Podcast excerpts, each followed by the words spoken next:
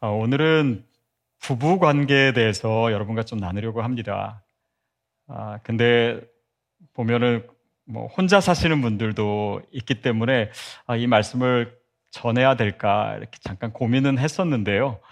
아, 특별히 오늘 하나님의 말씀을 통해서 우리의 부부 관계를 돌아볼 뿐 아니라 이 중요한 말씀의 원리는 아, 우리가 다 남자이고 또한 여자 아, 또는 여자이기 때문에 아, 우리의 일상의 삶에서도 굉장히 중요한 아, 하나님의 가르침이 아닐까 싶습니다. 특별히 요즘 가정이 굉장히 위기 가운데 있잖아요. 아, 또 팬데믹 시대에는 더욱더 그렇고 우리가 격리 중에 있다 보니까 신문지상에서 맨날 들리는 얘기가 가정 폭력이 정말 많아졌다. 또 이혼율도 훨씬 더 높아졌다. 이런 얘기도 많이 들립니다. 실제로 가정이 정말 위기 가운데 있는 것도 사실입니다. 어, 느 글에 보니까 1960년대 이후로 어, 결혼하는 비율이요 3분의 1로 떨어졌대요.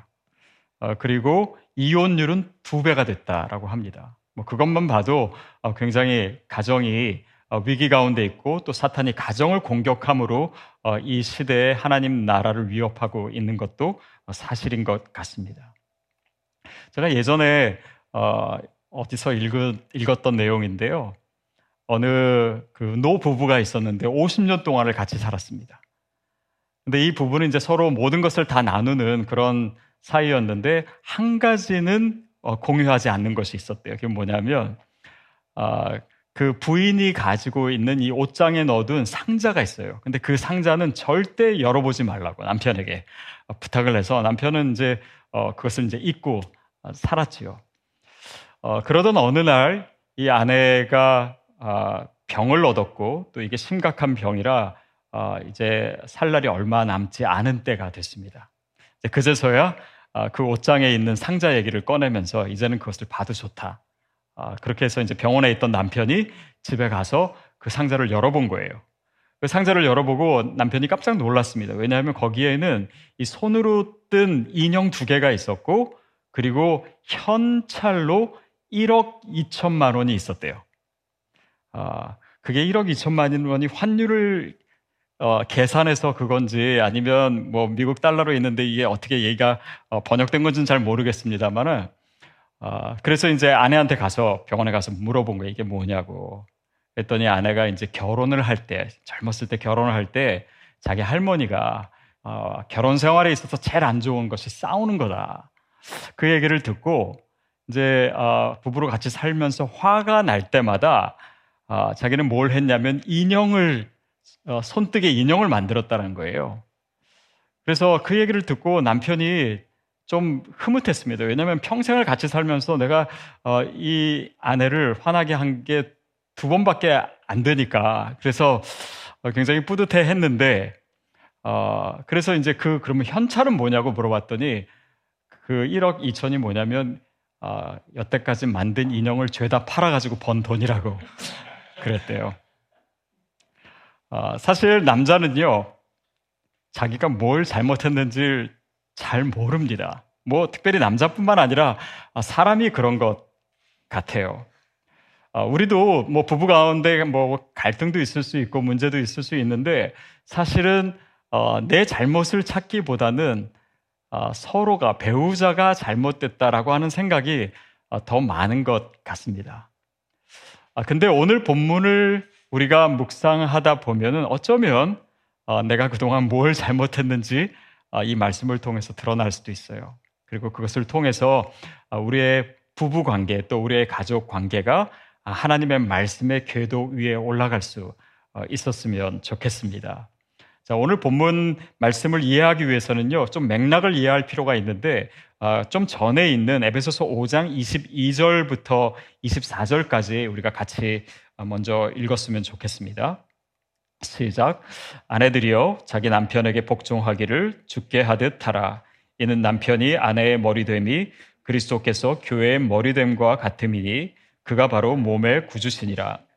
그러므로 교회가 그리스도에게 하듯 아내들도 범사에 자기 남편에게 복종할지니라.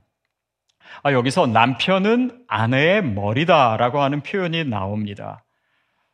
아, 근데 이 표현은 사실 사도 바울의 그 시대의 관점에서 보면은 굉장히 당연한 것이었어요. 뭐 지금의 우리의 어, 관점에서는 그렇지 않지만, 어, 당시에 유명한 뭐 좀 전이긴 하지만 아리스토텔레스는 어, 이런 얘기를 했습니다. 어, 남자는 선천적으로 모든 면에서 여자보다 우월하다라는 거예요. 그래서 어, 여자를 다스리기에 적합하다. 뭐 이런 얘기도 있고 또 사도 바울 당시에 살았던 역사가 요세푸스도 비슷한 얘기를 합니다. 아, 여자는 모든 면에서 남자보다 열등하기 때문에 남자에게 복종해야 된다. 아, 성경에 보면요, 이렇게 좀 가부장적인 남자 중심적인 세계관이 좀 나와요. 그런데 어, 왜 그러냐면 사실 어, 그 시대의 이데올로기나 그 시대의 문화를 반영하고 있기 때문입니다. 그러나 성경에 나와 그런 문화가 나와 있다라고 해서요. 그것이 성경적인 가치관은 또한 아닙니다. 그것을 또 잘 구별하는 것이 아, 필요하지요. 자, 그런데 이 사도 바울은요. 그 시대적 가치관에 반해서 전혀 다른 어떻게 보면 굉장히 혁신적인 얘기를 아, 하고 있습니다. 아, 갈라디아서 3장 28절에 보면 이렇게 나와 있습니다. 너희는 유대인이나 헬라인이나 종이나 자유인이나 남자나 여자나 다 그리스도 예수 안에서 하나이다. 아, 남자와 여자가 그리스도 안에서 하나이다. 이것은 당시로 봐서는 어, 사람들이 받아들이기에 어, 쉽지 않은 그런 어, 혁명적인 말이었어요. 또 고린도 후서에 보면은 사도 바울이 이런 얘기도 합니다. 아, 남자의 몸은 여자의 권한 안에 있다. 아, 그러니까 아, 그 당시 사람들의 사고와는 굉장히 다른 이야기를 아, 성경은 하고 있습니다. 아, 특별히 이 남자와 여자의 관계에 있어서 성경이 어떤 관점을 가지고 있나 이것을 생각해 봤을 때 어, 결혼 제도가 처음 나온 이 창세기 앞부분을 우리가 아, 볼 필요가 있는데요. 거기에 보면은 어, 여자를 창조하시면서 뭐라고 얘기하시냐면 돕는 배필이라고 얘기하세요. 근데 여기서 돕다라고 하는 의미의 히브리어가 바로 에제르라고 하는 단어인데요. 이 에제르라고 하는 단어는 주로 하나님을 얘기할 때 쓰는 단어입니다. 시편에 보면은 그는 나의 도움이시오. 뭐 이렇게 표현되잖아요. 그러니까 이 돕는다라고 하는 이 배필은 뭔가 열등하고 보조적인 존재를 얘기하는 것이 아니라 하나님이 우리보다 더 열등해서 우리를 도와주시는 것이 아니잖아요. 그러니까 이 아, 돕는 배필로서의 여성 그리고 그 남성과의 아, 관계는요 아, 좀 우리가 복음적으로 생각해 볼 필요가 있습니다. 어, 그것은 무슨 의미냐면 예수님께서 하나님과 본 하나님의 본체이시나 그와 동등됨을 취할 것으로 여기지 아니하셨어요. 빌립보서 2장에 보면 그런 내용이 있잖아요. 아, 그러면서 자기를 비워서 종의 형체를 가지고 죽기까지 복종하셨다. 하나님께 순종하셨다 나와 있습니다. 예수님은 삼위일체 하나님으로서 하나님과 동일하신 분이에요. 그런데 복종하셨습니다. 동등함에도 불구하고 복종할 수 있다. 이것이 바로 어, 하나님 안에서도 그렇고 또 부부 관계에서의 어, 신비이고 풍성한 어, 우리가 생각해 봐야 될 그런 은혜가 그 안에 있습니다. 그 말은 하나님께서 가정을 만드실 때 우리에게 주신 창조의 질서와도 같은 것이에요. 즉, 가정에 있어서의 그 권위와 그 책임을 남성에게 주신 것입니다. 그러니까 여자가 열등해서가 아니라 뭐 여자는 그냥 남자 말을 그냥 무조건 잘 들어야 된다 이런 차원이 아니라 아, 남편의 말에 복종할 수 있는 그 태도가 어디서 오냐면 사람에 대한 복종이기 전에 하나님에 대한 복종, 하나님에 대한 순종이기 때문입니다. 그래서 그 질서를 우리 가정에서 회복하고 또 그 책임감을 남편이 잘 가질 수 있도록 배려하는 것이 아내의 역할이다라고 하는 것이죠. 자, 그리고 어, 남편들에 대해서는 25절에 이렇게 나와 있습니다. 우리 같이 읽겠습니다. 시작. 남편들아 아내 사랑하기를 그리스도께서 교회를 사랑하시고 그 교회를 위하여 자신을 주심같이 하라. 어, 당시 이 그레코 로망 사회, 그리스나 아니면 로마의 사회에서는요, 남자들에게 여성을 어떻게 하면 다스릴 것인가, 통제할 것인가, 이런 거에 대해서는 가르쳤지만, 이렇게 아내를 사랑해야 된다라고 하는 것은 역사적으로도 별로 기록이 없습니다. 자, 그런데 이렇게 아내를 사랑하라고 하는 그 의미 가운데 들어있는 아, 우리가 그 이 하나님의 방법들을 생각해 볼 필요가 있습니다. 어, 남편 되신 여러분 아내를 사랑하십시오. 그런데 우리가 어떻게 사랑해야 됩니까? 어떤 마음으로 사랑해야 되고 어떤 방법으로 사랑해야 될까요? 어, 몇 년 전에 제 아내랑 한번 이렇게 음악을 듣는데 한국 가요를 듣는데 그 가, 가사가 어떻게 나오냐면 이렇게 시작돼요. 그대는 나만의 여인이요. 보고 또 보고 싶은 나만의 사랑. 이 노래 아세요? 근데 이런 가사가 이렇게 이제 막 정말 아, 사랑하는 연인을 보고 싶어 하고 이런 가사인데 그 뒤에 내용을 보니까 이 앞에 가사랑 잘 안 맞는 거예요. 어떤 내용이 나오냐면 그 다음에 그대여 지금껏 그 흔한 옷 한 벌 못 해주고 같이 지내면서 옷을 한 번도 안 사줬다. 왜 그랬을까? 아니 뭐 형편이 좀 어려우면 옷도 못 사줄 수 있지. 뭐 여기까지는 그냥 이해하는데 그 뒤에 보니까 어느새 거칠은 손 한 번 잡아주지 못했다. 아니 어떻게 살았길래 손을 한 번도 못 잡았을까? 여기서부터 잘 이해가 안 돼요. 근데 막 이렇게 서운한 그 내용이 계속 나오는데 중간에서는 그댈 사랑해요, 그댈 사랑해요, 뭐 이렇게 나오고 뒤에 또 뭐라고 나오냐면 그대의 생일날 따뜻, 따뜻한 밥 한 번 못 사주고 아, 평소라면 모르, 모르 는데 생일날에도 밥을 안 사줬다. 이것도 조금은 예, 잘 이해가 안 돼요. 그 다음에 그대가 좋아한 장미꽃 한 송이조차 건네지 못했던 뭐 이렇게 계속 서운한 내용이 나오다가 뒤에 뭐라고 나오냐면 그런 나를 용서할 수 있나요? 근데 딱 그 대목이 나오는 순간 저랑 제 아내가 맞장구를 치면서 동시에 이렇게 얘기했습니다. 용서하면 안 돼! 이렇게 얘기했어요. 그 노래 제목이 뭔지 아십니까? 미안해요. 미안해요. 이게 미안하다고 될 일인지는 잘 모르겠는데 어, 어떤 남자인지는 몰라도 이렇게 사랑을 잘 표현하지 못했던 것 같습니다. 아, 물론 우리가 사랑을 표현할 때 꼭 옷을 사줘야 되고 꽃을 사줘야 되고 꼭 손을 잡아야 되고 어, 이것이 전부는 아닙니다. 물론 그런 것들이 필요하겠지요. 근데 하나님께서 이 말씀을 통해서 크리스천인 우리에게 또 특별히 남편에게 어떻게 사랑하기를 원하시는가, 아내를 사랑하기를 원하시는가. 그것은 어, 바로 이 표현 가운데 있습니다. 그리스도께서 교회를 사랑하시고 자신을 주신 것 같이. 다시 말하면 주는 사랑이에요. 뭔가를 얻고자 하는 사랑이 아니라 또 내 기대와 내 욕심을 채우기 위한 사랑이 아니라 나 자신을 주는 그리스도께서 우리를 위해서 자신을 주신 주는 사랑, 희생적인 사랑을 얘기합니다. 그리고 그것이 바로 오늘 본문이 아, 정말 하려고 하는 이야기예요.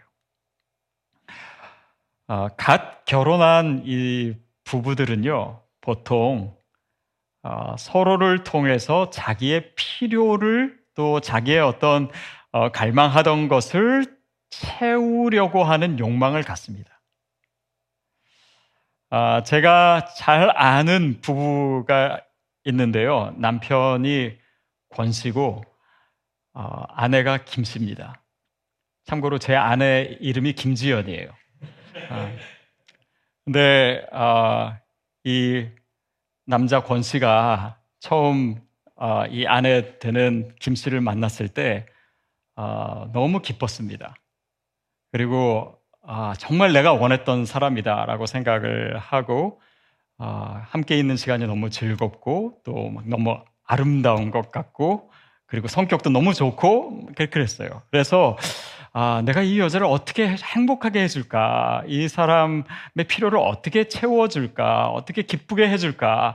라고 늘 생각했었으면 좋은데 그렇게 생각하지 못했던 것 같아요. 물론 뭐 전혀 그런 건 아니었지만은 아, 그 대신 아, 내가 원하는 것, 내가 필요로 하는 것이 있는데 이 여자가 그것을 얼마나 완벽하게 채워줄 것인가 거기에 집중했던 것 같습니다. 그러다 보니까 어, 그 기대가 채워지지 못할 때 실망감이 오는 거예요. 어, 근데 그 김 씨도 마찬가지였던 것 같아요. 결혼함으로써 아, 이 남자가 나에게 뭘 채워줄 것인가, 뭘 줄 것인가, 그걸 잔뜩 잔뜩 기대했는데 이 남자는 새벽에 나가면 밤 늦게까지 집에 돌아오지를 않고 그리고 집에 와서는 늘 피곤해서 그냥 쓰러져 자고 가정보다도 늘 교회 일이 중요하고 아, 이러니까는 아, 자기의 기대가 무너지는 것 같고 실망하게 되고 서로가 서로에게 기대했던 것들이 무너지고 아 내가 속았다 이런 생각도 들고 그러다 보니까는 그 혼란 속에서 보냈던 아, 그런 시간들이 있었습니다. 누구 얘기인지는 잘 모르겠어요. 근데 어, 하여튼 굉장히 힘들었던 적이 아, 있습니다. 근데 많은 경우에요 우리가 결혼을 이렇게 생각해요. 내가 기대하는 것. 내가 필요로 하는 것. 그것을 채우는 것이 결혼이라고 생각합니다. 어, 결혼 건축가라고 하는 유명한 책을 지은 로렌스 크랩 박사님이 이런 얘기를 합니다. 어, 남자와 여자에게는 어, 각각 갈망이 있다. 근데 남자에게서는 그 갈망이 어, 무엇이냐면 어떻게 표현하냐면 중요성, 이라고 하는 개념으로 표현될 수 있고 여자에게 있어서는 이 안정감이라는 거예요. 근데 남자가 그런 중요성, 내가 가치 있는 존재야 라고 하는 확신을 갖는 것이 남자에게 중요하고 여자에게 있어서 안정감은 무엇을 통해서 오냐면 내가 사랑받고 있다라고 하는 이 확신에서 안정감이 온다라는 거예요.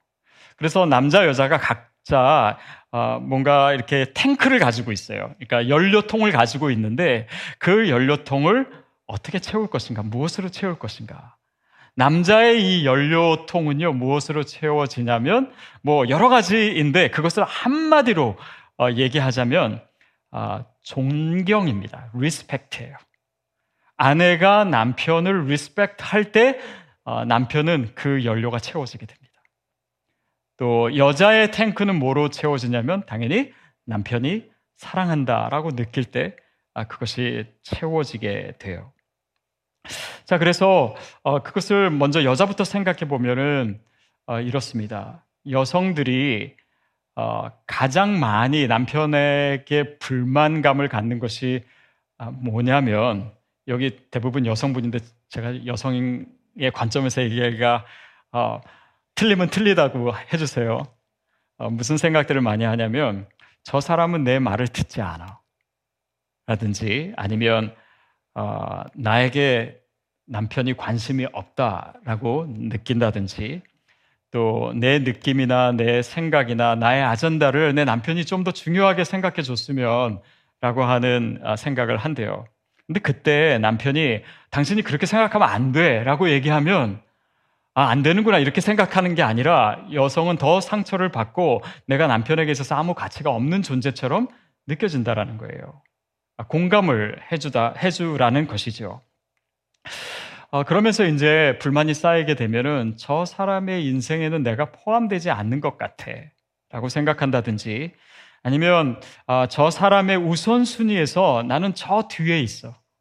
저 사람의 일, 저 사람의 취미, 뭐 아니면 운동, 뭐, 뭐, 신문, TV보다도 그 우선순위에 내가 저 뒤에 있는 것처럼 느껴지고 거기에서 비참함을 느끼고 또 그럴 때 이 자기 안에 서 있는 그 이 자기 안에 있어야 될 연료들이 다 고갈되기 시작한다라고 하는 것입니다. 그냥 내가 남편에게 있어서 어떤 존재지? 그냥 나는 빨래해주고 청소해주고 애 키워주는 사람인가? 아, 이런 느낌을 갖게 되고 어, 그래서 남편이 어, 자기 아내를 자기 삶의 가장 우선순위로 둬야 된다. 어, 그래야지 아내는 사랑을 느끼게 되고 그래야 남편을 존경할 수 있는 에너지가 채워지게 된다는 거예요. 대부분은 그 에너지가 없기 때문에 남편을 존경할 수가 없다.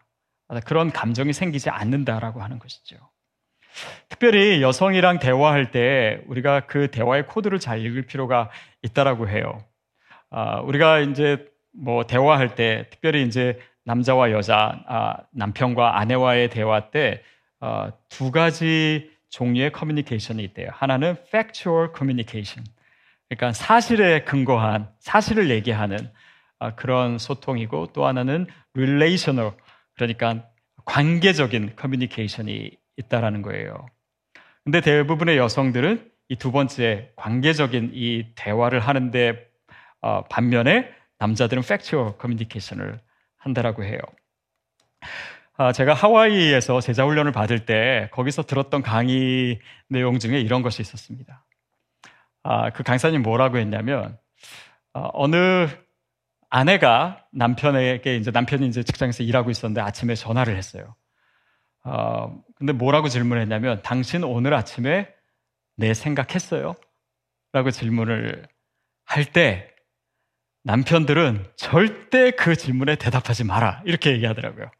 왜냐하면 어, 여보 생각을 했다라고 하면은 거짓말 한다고 믿지 않을 거고 근데 생각을 안 했다고 하면은 또 그것도 섭섭하고 어, 그래서 그렇게 대답하지 말고 오히려 어, 아내의 그 감정을 어, 질문해라. 뭐 이런 식으로 어, 얘기했던 것이 기억이 납니다. 또 또 한 가지 이야기를 해주는데 이런 내용이었어요. 어, 남편이 이제 퇴근하려고 어, 준비를 하고 있습니다. 그래서 이제 아내에게 전화를 해서 나 몇 시까지 가겠다고 해서 회사에서 나오려고 하는데 갑자기 어느 고객한테 전화가 온 거예요. 그래서 아, 그 사람이 요청이 있어서 업무를 처리하느라고 뭐 이메일 보내고 그러느라고 좀 늦어졌습니다. 어, 그래서 이제 차를 타고 나오는데 그날따라 또 차가 막히는 거예요. 그래서 계속 늦어지고 차가 막히다 보니까 또 가스가 다 떨어졌어요. 그래가지고 가스 스테이션에 가가지고 이제 가스 넣고 그렇게 하다가 더 늦어진 거예요. 그래서 도착했더니 아내 표정이 별로 안 좋은 거예요. 아내가 당연히 물어봤어요. 당신 왜 늦었냐고. 그때 남편들에게 대답하지 말라고. 아니 당연히 우리는 뭐 저라도 그러겠지만 아니 나올라 그랬는데 고객한테 전화가 왔고 뭐 차도 막혔고 가스 넣어야 되고 이래서 늦은 건데 아내가 듣고 싶은 것은 그런 대답이 아니라는 거예요. 이유인 즉슨 여자는 왜 늦었냐고 물어보지만 그것에 대해서 설명하고 변명할수록 그 마음에 남편에게 있어서 더 서운함이 생긴다라는 거예요. 여자는 어떤 질문을 해도 그 의미는 똑같다라는 거, 똑같다라고 하는 거예요. Do you love me? 나를 사랑하냐고. 여러분 고개 끄덕이는 거 보니까는 그 말이 맞긴 맞나 봐요. 근데 여자들은요 그렇게 코드를 얘기하면 남성들이 다 알아들을 거라고 생각해요. 그러나 천만에요. 못 알아듣습니다. 근데 남자들은 이렇게 이 팩츄얼한 대화를 하는데 사실은 그게 아니라 그때도 아, 당신 그렇게 질문하는 거 보니까 뭔가 기분이 상한 것 같은데 왜 기분이 상했는지 그 감정에 대해서 물어보는 것이 더 좋다라고 하는 것이에요. 그래서 아, 두 번째 레벨의 대화, 그러니까 relational communication을 먼저 하면 어, factual한 communication은 저절로 그 문제가 풀릴 수 있다라고 하는 어, 내용이었습니다. 어쨌든 남자 여자가 좀 달라요. 그리고 어, 여자는 또 아내는 사랑을 원합니다. 반면에 남자들이 원하는 것은 뭐냐면요. 남자들이 보통 불만을 갖는 많은 이유가 어디에 있냐면요. 항상 아내가 그 남편을 변화시키려고 한다는 거예요. 그래서 당신은 변화가 필요한 사람이라는 것을 알리기 위해서 어떻게 합니까? 비판을 하는 거예요. 당신은 이게 잘못됐고, 이게 잘못됐고, 이런 얘기를 어, 하는 동안 남편은 그 비판을 들으면요, 아, 내가 잘못됐지라고 하는 생각이 금방 드는 것이 아니라, 어, 내 아내가 나를 무시한다라고 생각해요. 이거는 이해가 잘 안 되십니까? 무시한다라고 생각해요.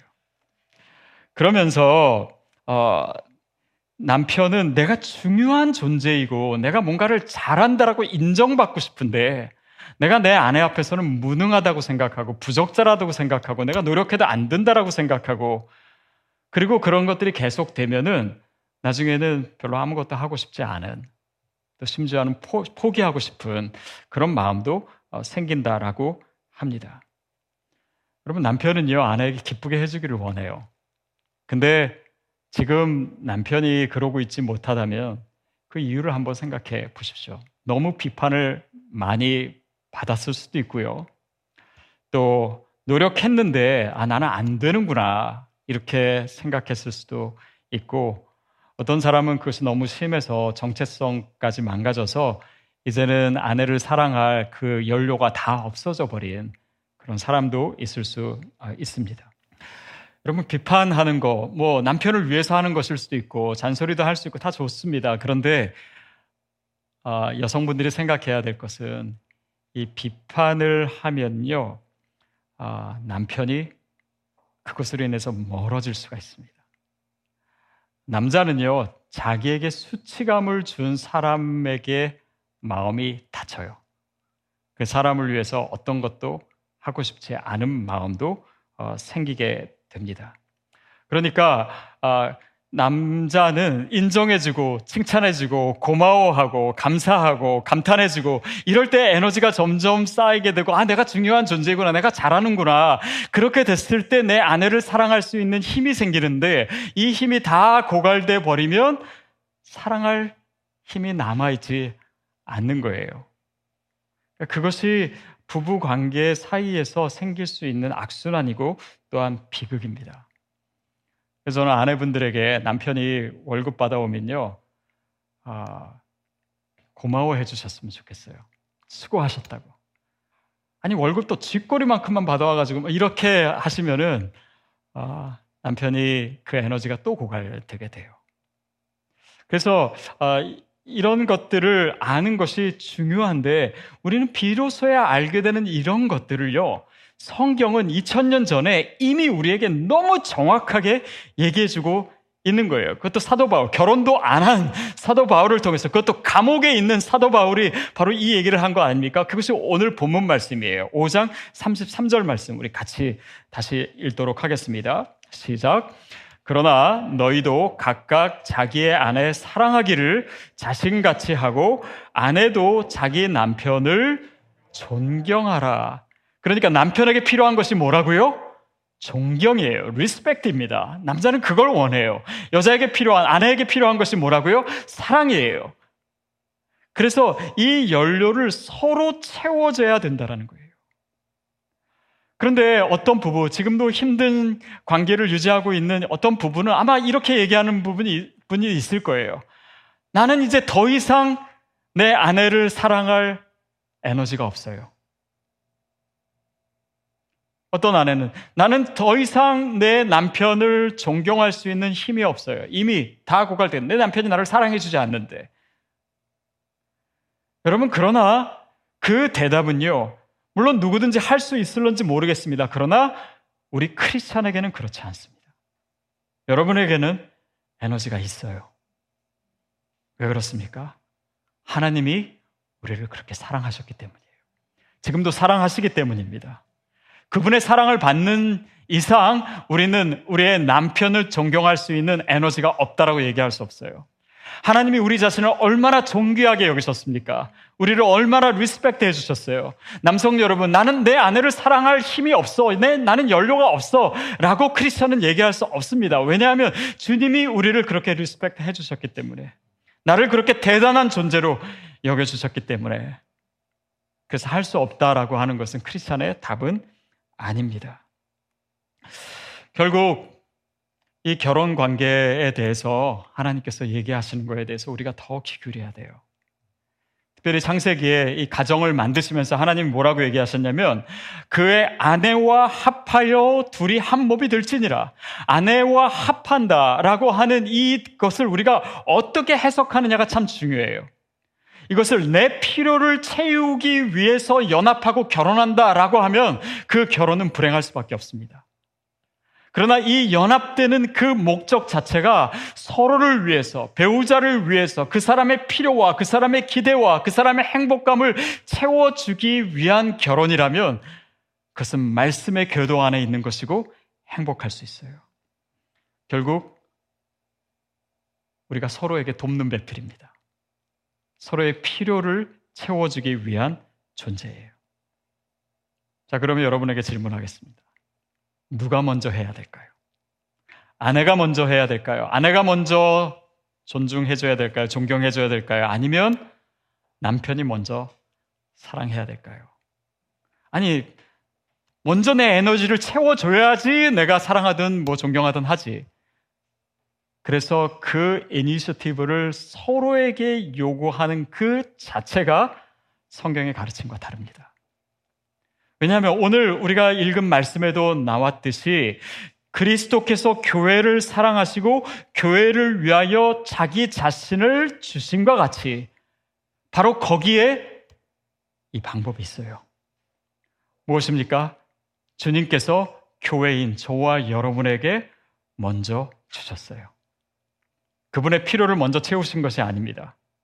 아무것도 모르고 주님으로부터 멀어져 있고 죄 가운데 있는 우리를 위해서 자신이 먼저 찾아오시고 우리의 필요를 먼저 채워주셨어요. 그분의 필요를 먼저 채우신 것이 아닙니다. 이것이 우리에게 중요해요.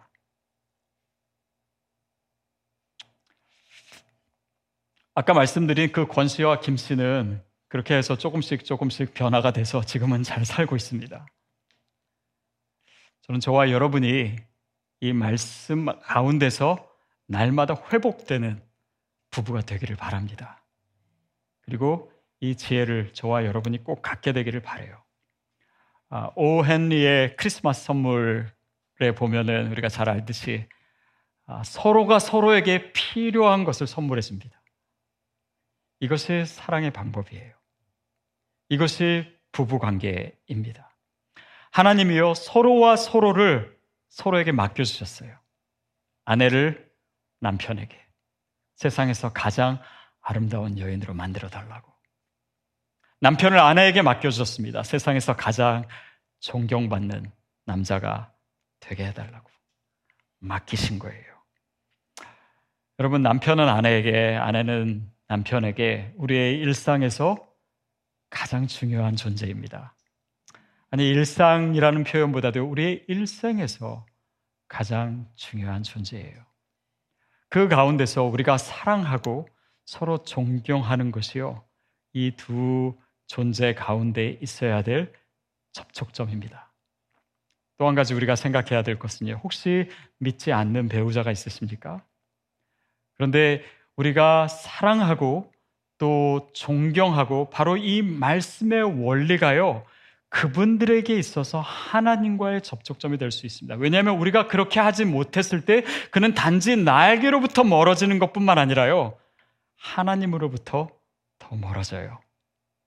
그래서 오늘 이 말씀대로 사는 것이 부부관계 속에서 또 내 배우자에게 있어서 어떤 하나님과의 접촉점을 만드는지를 우리가 볼 수 있어야 됩니다. 팬데믹 시대를 살아가고 있습니다. 아, 근데 이 시기가 우리 가정에게 있어서 저는 축복의 시간이 또 축복의 계기가 되기를 바랍니다. 서로 서로의 이 에너지를 채워주고 또 그것을 위해서 훈련하고 노력하는 가운데 서로와의 거룩한 접촉점이 만들어질 거예요. 그리고 그러는 가운데 아, 우리와 또 나의 배우자와 하나님과의 접촉점도 더 많이 더 아름답게 만들어질 줄로 믿습니다. 그 가운데서 하나님의 놀라운 축복을 누리시는 우리 모두가 되기를 주님의 이름으로 축복합니다.